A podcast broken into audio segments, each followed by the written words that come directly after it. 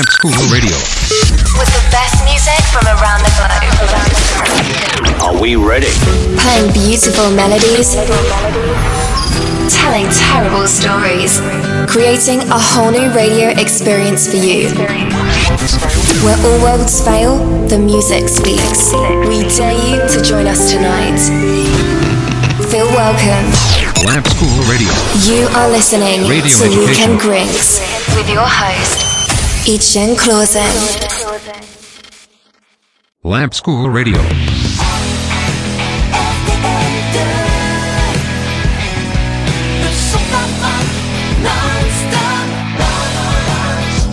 Lamp School Radio.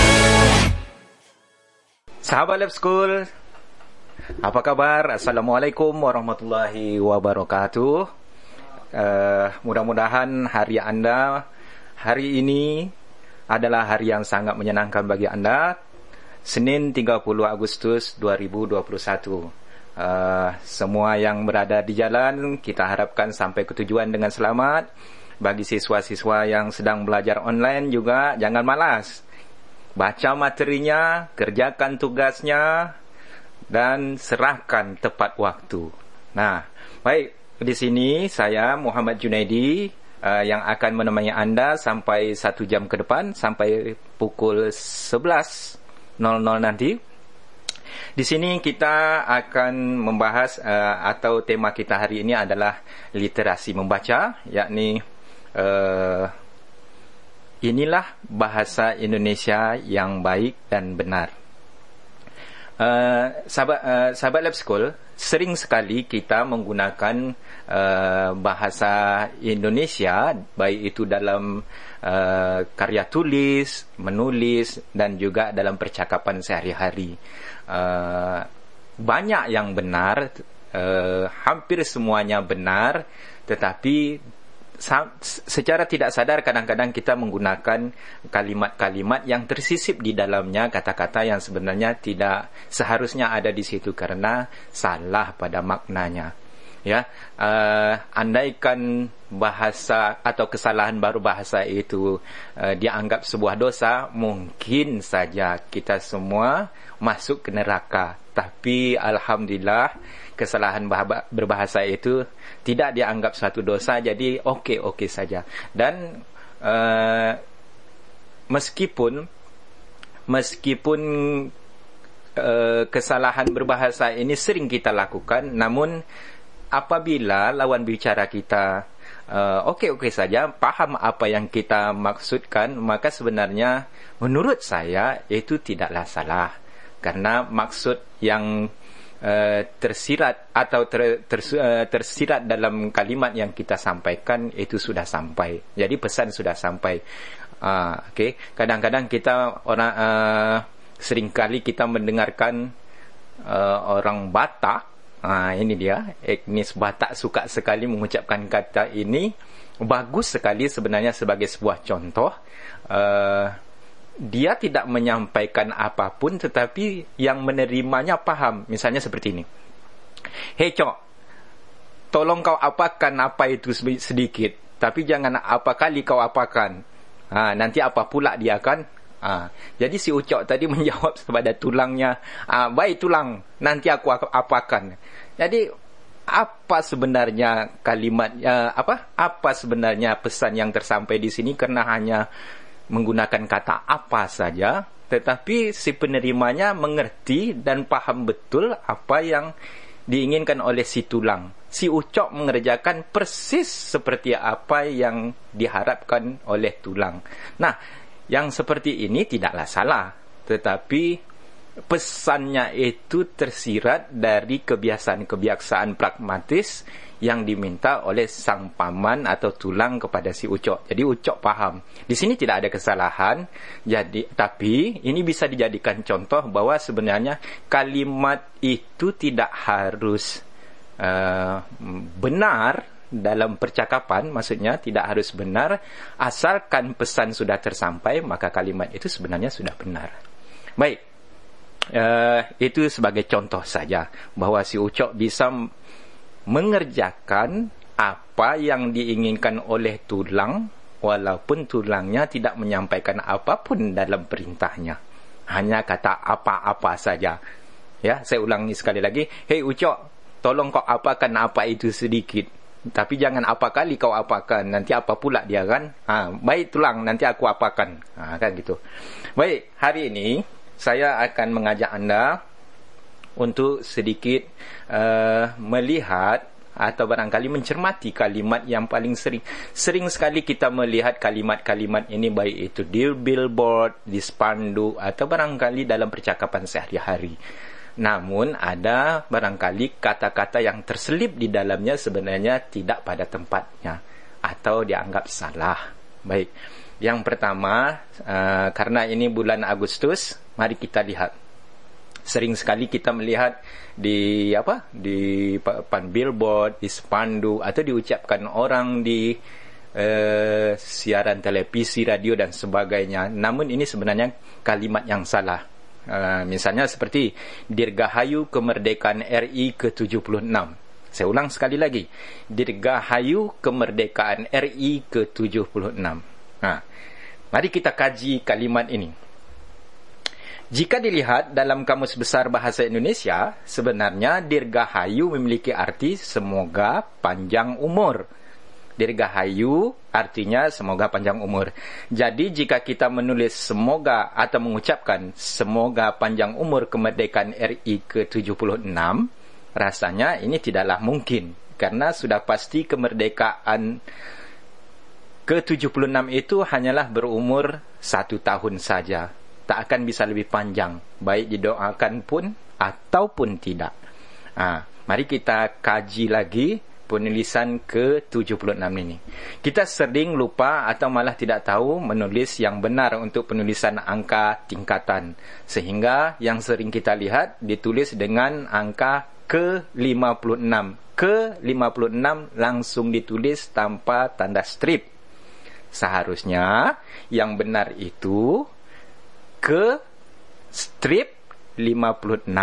Jadi ada tanda kurang di sana seharusnya yang benar. Bukan ke uh, spasi 56. Itu tidak benar dalam penulisan uh, tingkatan. Uh, memakai tanda strip. Atau bisa juga tanpa menggunakan tanda strip. Misalnya menggunakan uh, angka Romawi. Uh, misalnya L itu 50. X itu misalnya 10 kalau 70 berarti uh, L X dua kali selanjutnya I besar lalu ah sorry uh, V besar dan I besar jadi jadilah dia ke 76 Nah, ini penulisannya jika angka Romawi yang benar. Kalau penulisan dengan angka Romawi, kita tidak perlu lagi um, menggunakan tanda strip. Ha, ingat saja kuncinya. Kalau angka 56 ditulis dengan ke strip 56. Tapi kalau misalnya uh, angkanya kita gunakan angka Romawi, tidak perlu tanda strip. Jadi, untuk penulisan yang benar, uh, saran penulisan kalimat yang benar untuk ucapan tadi, yang salah, Dirgahayu Kemerdekaan RI ke-76. Ha, ke-76 itu yang benar itu adalah Dirgahayu RI yang berhut kemerdekaan ke-76.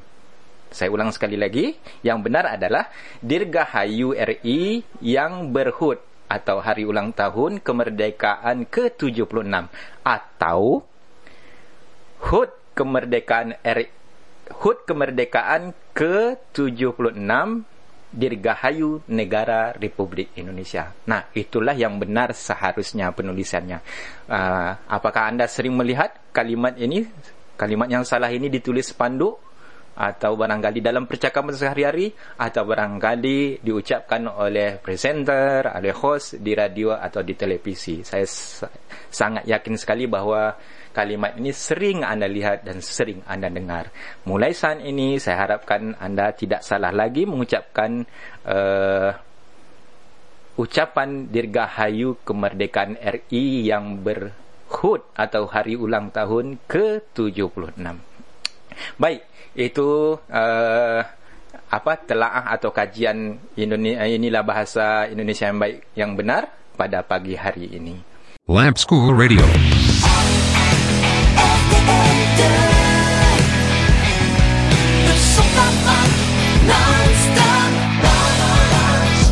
Lamp School Radio.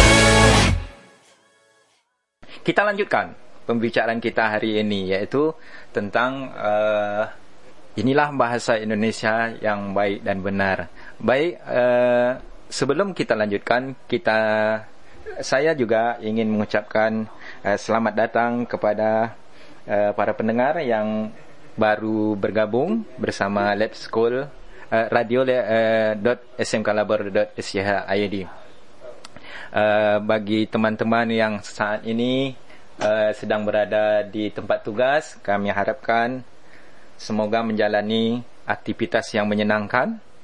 Uh, juga kepada bapa-bapa dan ibu-ibu yang berada di pasar tetap jaga kesihatan dengan mengikuti protokol kesihatan, memakai masker, mencuci tangan dan juga uh, menjauhi kerumunan sedapat mungkin. Tetapi kalau di pasar rasanya tidak bisa menjauhi kerumunan. Paling tidak kita lakukan dua hal yang tadi memakai masker dan uh, mencuci tangan. Uh, Okey. Baik, selanjutnya kita lanjutkan pembahasan kita pada hari ini iaitu inilah bahasa Indonesia yang baik dan benar. Uh, ini paling sering kita dengar uh, setiap tahun atau barangkali setiap bulan atau barangkali setiap minggu sering kita mengucapkan selamat ulang tahun ya Pak Nanda atau selamat ulang tahun ya Dik, selamat ulang tahun ya Pak. Ha, ini kalimat ini. Mari kita lihat apakah kalimat ini sudah benar atau tidak. Kalau kita lihat secara uh, literatur atau barangkali secara leksikal kata perkatanya. Kalau leksikal itu artinya kata yang uh, maknanya dilihat dari dalam kamus. Okey. Selamat ulang tahun ya dik. Ha, misalnya seperti ini ya. Apakah kalimat ini sudah benar? Mari kita kaji. Uh, saya sebenarnya tidak sepenuhnya menyalahkan kalimat ini. Kelihatannya kata ulang tahun di sini adalah kata majmu yang mampu menciptakan makna baru. Seperti rumah sakit, itu bukan berarti rumahnya yang sakit. Kamar mandi bukan berarti uh, kamarnya yang mandi. Sama saja dengan kamar mandi dan rumah sakit itu menciptakan makna baru. Misalnya rumah sakit itu adalah rumah tempat orang-orang sakit. Sedangkan kamar mandi adalah kamar tempat kita mandi. Kan seperti itu. Sama saja dengan uh, ulang tahun. Memunculkan makna baru. Kalau barangkali di Malaysia lebih lebih saya sukai barangkali sebenarnya kata yang digunakan misalnya selamat hari jadi. Tapi di Indonesia karena saya tinggal di Indonesia, saya harus mencintai bahasa Indonesia. Saya sering menggunakan selamat ulang tahun juga saya tidak akan memunculkan kalimat baru uh, meskipun barangkali yang sudah ada itu salah tapi jika tiba-tiba saya menggunakan kalimat baru dan orang tidak paham itu malah lebih rumit lagi jadi saya menggunakan kalimat yang ada ini saja supaya orang lain tidak barangkali mengernyitkan dahi ketika mendengarkan ucapan saya yang baru walaupun itu benar. Ha, itu dia ya. Baik, jadi uh, uh, ulang tahun itu tadi tidak bisa diartikan secara sendiri-sendiri. Uh, ulang ta ulang itu apa, tahun itu apa, artinya dilihat dari dalam kamus tidak seperti itu. Karena ulang tahun seperti yang sudah saya katakan tadi, mungkin saja itu adalah kalimat majmu. Ha, atau barangkali kata majmu, bukan kalimat ya. Baik, sama halnya dengan kalimat majemuk uh, kamar mandi tadi, rumah sakit, baju tidur, meja belajar dan lain-lain. Mereka semua itu memunculkan makna baru. Namun jika kita iseng mengkaji lebih dalam makna dari kalimat ulang tahun ini, kita akan merasa geli sendiri mendapatkan makna dari dua kata tersebut. Karena sesungguhnya yang berulang itu bukanlah tahun, tetapi tanggal dan bulan. Nah, saya ulang sekali lagi. Ucapannya ulang tahun, tetapi yang berulang itu sebenarnya bukan tahunnya. Yang berulang malah tanggal dan bulannya. Uh, mari kita lihat contohnya Andi lahir pada tanggal 17 Agustus 1995. Ha, lalu pada tanggal 17 Agustus 2021 kita ucapkan selamat ulang tahun Yadi atau selamat ulang tahun Yandi.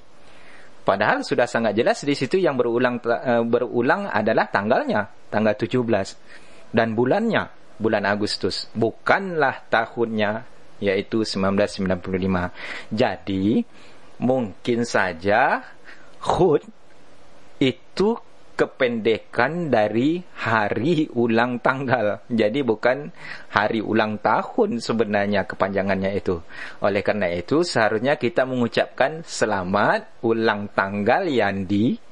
Selamat ulang tahun, eh, selamat ulang tanggal Yadik. Ha, seperti itu. Tetapi saya sangat tidak menganjurkan kalimat ini meskipun itu benar. Seperti yang sudah saya ucapkan tadi. Uh, kata ulang tahun adalah kata yang sebuah kata majmuk yang menciptakan mana baru yang barangkali bukan seperti uh, makna leksikal yang ada di dalam kamus. Dan ucapkanlah kalimat ulang tahun ini kepada teman-teman anda dalam percakapan sehari-hari sehingga mereka uh, mampu menerima pesan ini secara instan dan mereka faham daripada anda menggunakan kalimat yang barangkali lebih tepat selama ulang tanggal tetapi malah membuat mereka mengernyitkan dahi merasa heran.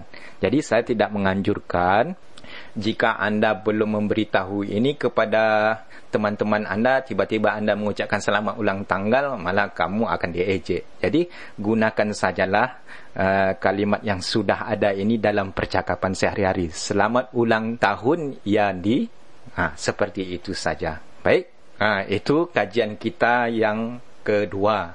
Yang pertama tadi ya ini Dirgahayu Kemerdekaan RI yang ke-76.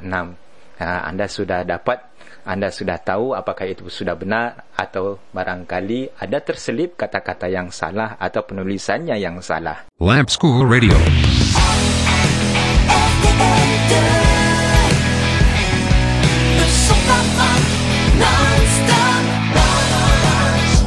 Lab School Radio. Sahabat Lekul, anda masih bersama saya, Pak Muhammad Junaidi di eh, Radio Lab School radio.labschool.schid. Hari ini kita masih membahas tentang inilah uh, bahasa Indonesia yang baik dan benar. Uh, di sini saya ingin menyampaikan juga pesan kepada teman-teman yang sedang berada di kantor uh, untuk meletakkan sesuatu pada tempatnya. Parkirlah uh, motor anda di tempat parkir yang sudah disediakan. Jangan parkir di sembarang tempat karena itu akan mengganggu uh, bagi orang lain yang barangkali ingin lalu lalang atau barangkali mengganggu pemandangan. Uh, bagi kawan-kawan yang bekerja saat ini berada di kantor atau barangkali sedang berada di toko dan sebagainya tetap semangat menjalankan aktivitas dan jangan lupa di masa pandemi ini tetap menjalankan protokol kesihatan mencuci tangan memakai masker dan menjauhi kerumunan. Uh, agar pandemi ini tetap uh, cepat berlalu entah itu di Indonesia Pekanbaru dan kita juga berdoakan semoga cepat berlalu dari Indonesia. Kita sambung pembicaraan kita tentang uh, kalimat inilah bahasa Indonesia yang baik dan benar. Baik, kita masuk ke bagian ketiga kajian kita pada pagi hari ini. Yang pertama tadi, Dirgahayu Kemerdekaan RI yang ke-76. Anda sudah tahu bahawa kalimat itu sebenarnya tidak tepat. Ha, dan saya sudah juga menyarankan kalimat yang benar itu bagaimana. Ya, ha, Selanjutnya, uh, yang kedua tadi, uh, selamat ulang tahun ya Dik. Ha, ini juga sebenarnya kalimat yang kurang se sebenarnya sedikit saja lagi menjadi tepat. Uh, yang ketiga, kalimat kita pada hari ini paling sering sekali anda baca barangkali ketika anda pergi ke kantor atau pulang ke rumah, anda melihat ini di jalan. Bahkan barangkali kalau jika anda tinggal di perumahan, uh, kompleks biasanya rumah-rumah yang kosong itu ada ditulis di sana rumah ini mau dijual Ha itu dia. Rumah ini mau dijual atau barangkali rumah ini akan dijual. Apakah kalimat ini sudah benar? Ha, mari kita lihat kajiannya. Ha. Kita sering melihat kalimat ini ditulis sebagai pengumuman yang ditempel di rumah kosong karena sudah tidak ditinggali lagi. Ha. Kajian untuk kalimat dengan kata mau tadi. Rumah ini mau dijual. Ha, ya. Ha.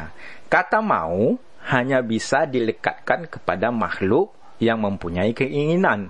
Misalnya, Pak Jun mau saja diajak ke tempat itu. Kambing itu tidak mau mengikuti tuannya ketika ia ditarik ke sungai. Ha, di sini kata mau tepat penggunaannya karena Pak Jun memiliki kemauan. Dia mau diajak ke tempat itu. Sedangkan kambing itu tidak mau mengikuti tuannya ketika ia ditarik ke sungai. Di sini juga kambing memiliki keinginan. Ha, jadi kata mau di sini tepat penggunaannya. Tapi jika kata mau ini kita lekatkan pada kata rumah, ha, yang di sini uh, sudah kita ketahui bahawa rumah itu adalah kata benda yang tidak memiliki keinginan. Kata benda mati ya. Karena rumah bukanlah makhluk yang mempunyai keinginan. Tentu saja kata mau di sini tidak tepat penggunaannya. Jadi kajian untuk kalimat dengan kata uh, selanjutnya yang kedua tadi ya, juga saya sudah menyampaikan rumah ini mau dijual atau yang kedua misalnya rumah ini akan dijual. Mari kita lihat rumah ini akan dijual. Apakah sudah benar? Mari kita lihat kata akan adalah sebuah kata yang kita gunakan untuk menyebut sesuatu yang belum terjadi. Misalnya, ibu akan pergi ke pasar sebentar lagi. Dalam kasus ini, sebenarnya penjual sedang menjual rumah itu saat ini. Ha, ya, kalimat untuk ya, kalimat uh, rumah ini akan dijual itu maksudnya adalah si pemilik rumah itu menjual rumahnya saat ini, bukan nanti. Contoh lain, pedagang kacang itu berkeliling menjual kacang rebusnya. Namun sayang belum ada yang membeli. Dari kalimat ini kita bisa melihat bahawa penjual kacang itu menjual kacangnya saat ini. Apakah ada pembeli atau tidak, itu tidak dipersoalkan. Nah, jadi sama saja seperti tadi, uh, rumah ini akan dijual. Apakah dibeli atau tidak? Itu tidak dipersoalkan karena rumah itu dijual saat ini, bukan nanti. Jadi, penggunaan kata akan di sini sebenarnya tidaklah tepat. Hmm. Akan dijual, simak prase berikut ini. Akan dijual berarti belum dijual. Sedang dijual berarti sedang berlangsung dijual. Nah, telah dijual berarti transaksi penjualan telah terjadi. Dijual memuat arti sedang dan telah. Ya, sedang dijual dan telah dijual. Jadi, sebenarnya kalimat pengumuman yang tepat untuk menjual rumah adalah rumah ini dijual. Nah, jadi tidak perlu menambahkan kata mau atau barangkali menyisipkan kata akan. Karena kedua-duanya itu karena kedua kata itu akan membuat kalimat ini menjadi rancu maknanya. Jadi untuk masa yang akan datang anda sudah paham bahawa rumah ini mau dijual rumah ini akan dijual maksudnya bahawa rumah itu dijual itu ya. Jika anda yang membuat pengumuman itu maka sebaiknya mulai sekarang anda tidak menuliskan itu lagi.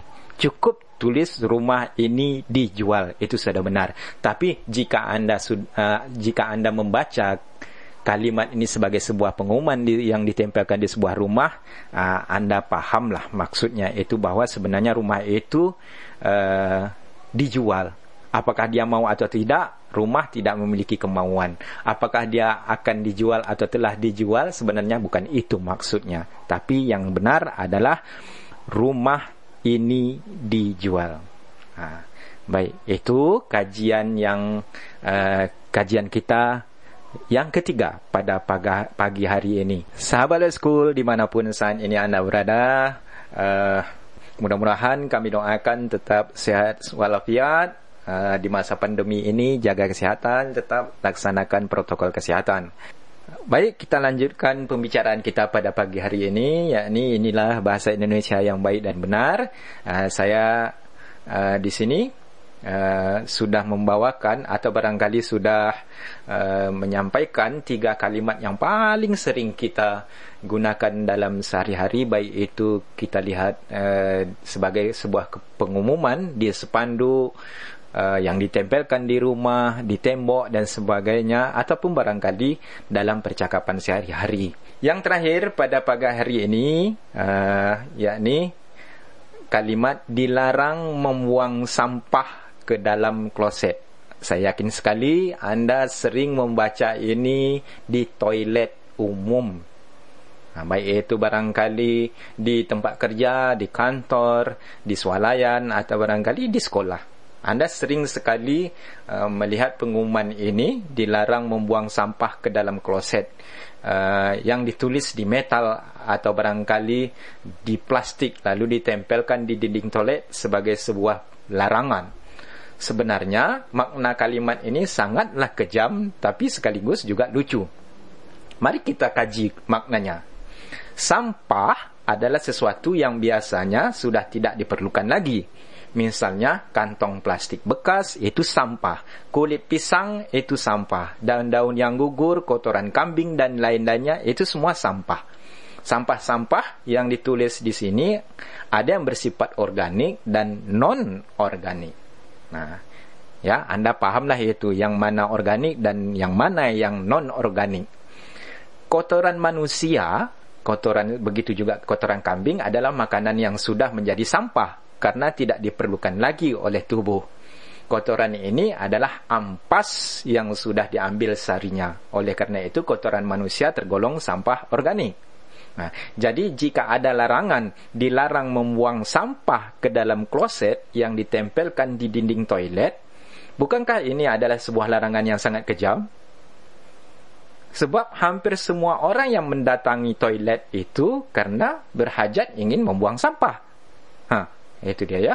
Ha, secara etika juga kata dilarang dalam kajiannya sebenarnya hanya boleh ditujukan kepada anak kecil atau orang yang sang, uh, uh, yang lebih rendah kedudukannya dari orang yang bertutur. Lagi pula dalam kajian psikologi hampir semua manusia tidak suka dilarang. Manusia lebih suka dimintai tolong atau barangkali ditunjukkan sehingga dalam konteks ini alangkah bijaknya jika kita mengganti kata dilarang menjadi kata mohon atau barangkali terima kasih jadi untuk kalimat yang salah ini tadi yakni dilarang membuang sampah ke dalam kloset alangkah bijaknya kalau kita ganti kalimat tersebut menjadi mohon tidak membuang sampah non-organik ke dalam kloset. Saya ulang sekali lagi, mohon tidak membuang sampah non-organik ke dalam kloset. Atau, terima kasih jika anda tidak membuang sampah non-organik ke dalam kloset. Atau, barangkali yang lebih simpel lagi, buanglah sampah ke tempat yang telah disediakan. Jadi di sini tidak ada kalimat atau barangkali kata yang salah yang tersisip di dalam uh, pengumuman yang kita tempelkan di dinding uh, toilet umum tersebut. Baik, itulah kajian kita pada hari ini. Inilah bahasa Indonesia yang baik dan benar. Empat kalimat yang paling sering sekali kita lihat kita ucapkan.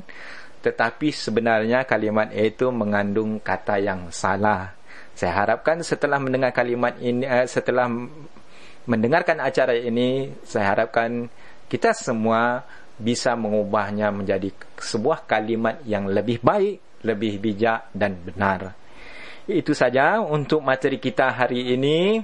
Baik, saya sebagai uh, narasumber pada pagi hari ini mengucapkan selamat pagi. Tetap jalani uh, protokol kesihatan 3M, memakai masker, mencuci tangan dan menjauhi kerumunan. Saya Muhammad Junaidi mengucapkan terima kasih atas atasnya anda. Assalamualaikum warahmatullahi wabarakatuh. Radio education. Lamp School Radio. Le son pop rock. Non-stop. RTL 2. Lamp School Radio.